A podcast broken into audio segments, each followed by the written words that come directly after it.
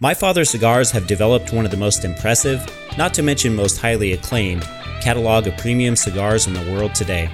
And the La Antiguedad, or the Iniquity, is a prime example that celebrates the glory days of Cuban cigars and offers a rich, medium to full bodied excursion loaded with hints of leather, pepper, earth, coffee, nut, cocoa, and cedar. Filler tobaccos harvested from the Garcia family's farms in Nicaragua are aged a minimum of three and a half years before being set into a double binder of Nicaraguan Corojo and Criollo leaves. The total package is covered with a unique Ecuadorian Habano Rosado Oscuro wrapper leaf. Dressed in nostalgic cigar bands and boxes featuring original Cuban artwork, these smokes combine the essence of old school Cuban cigars with a wholly natural Nicaraguan character all their own.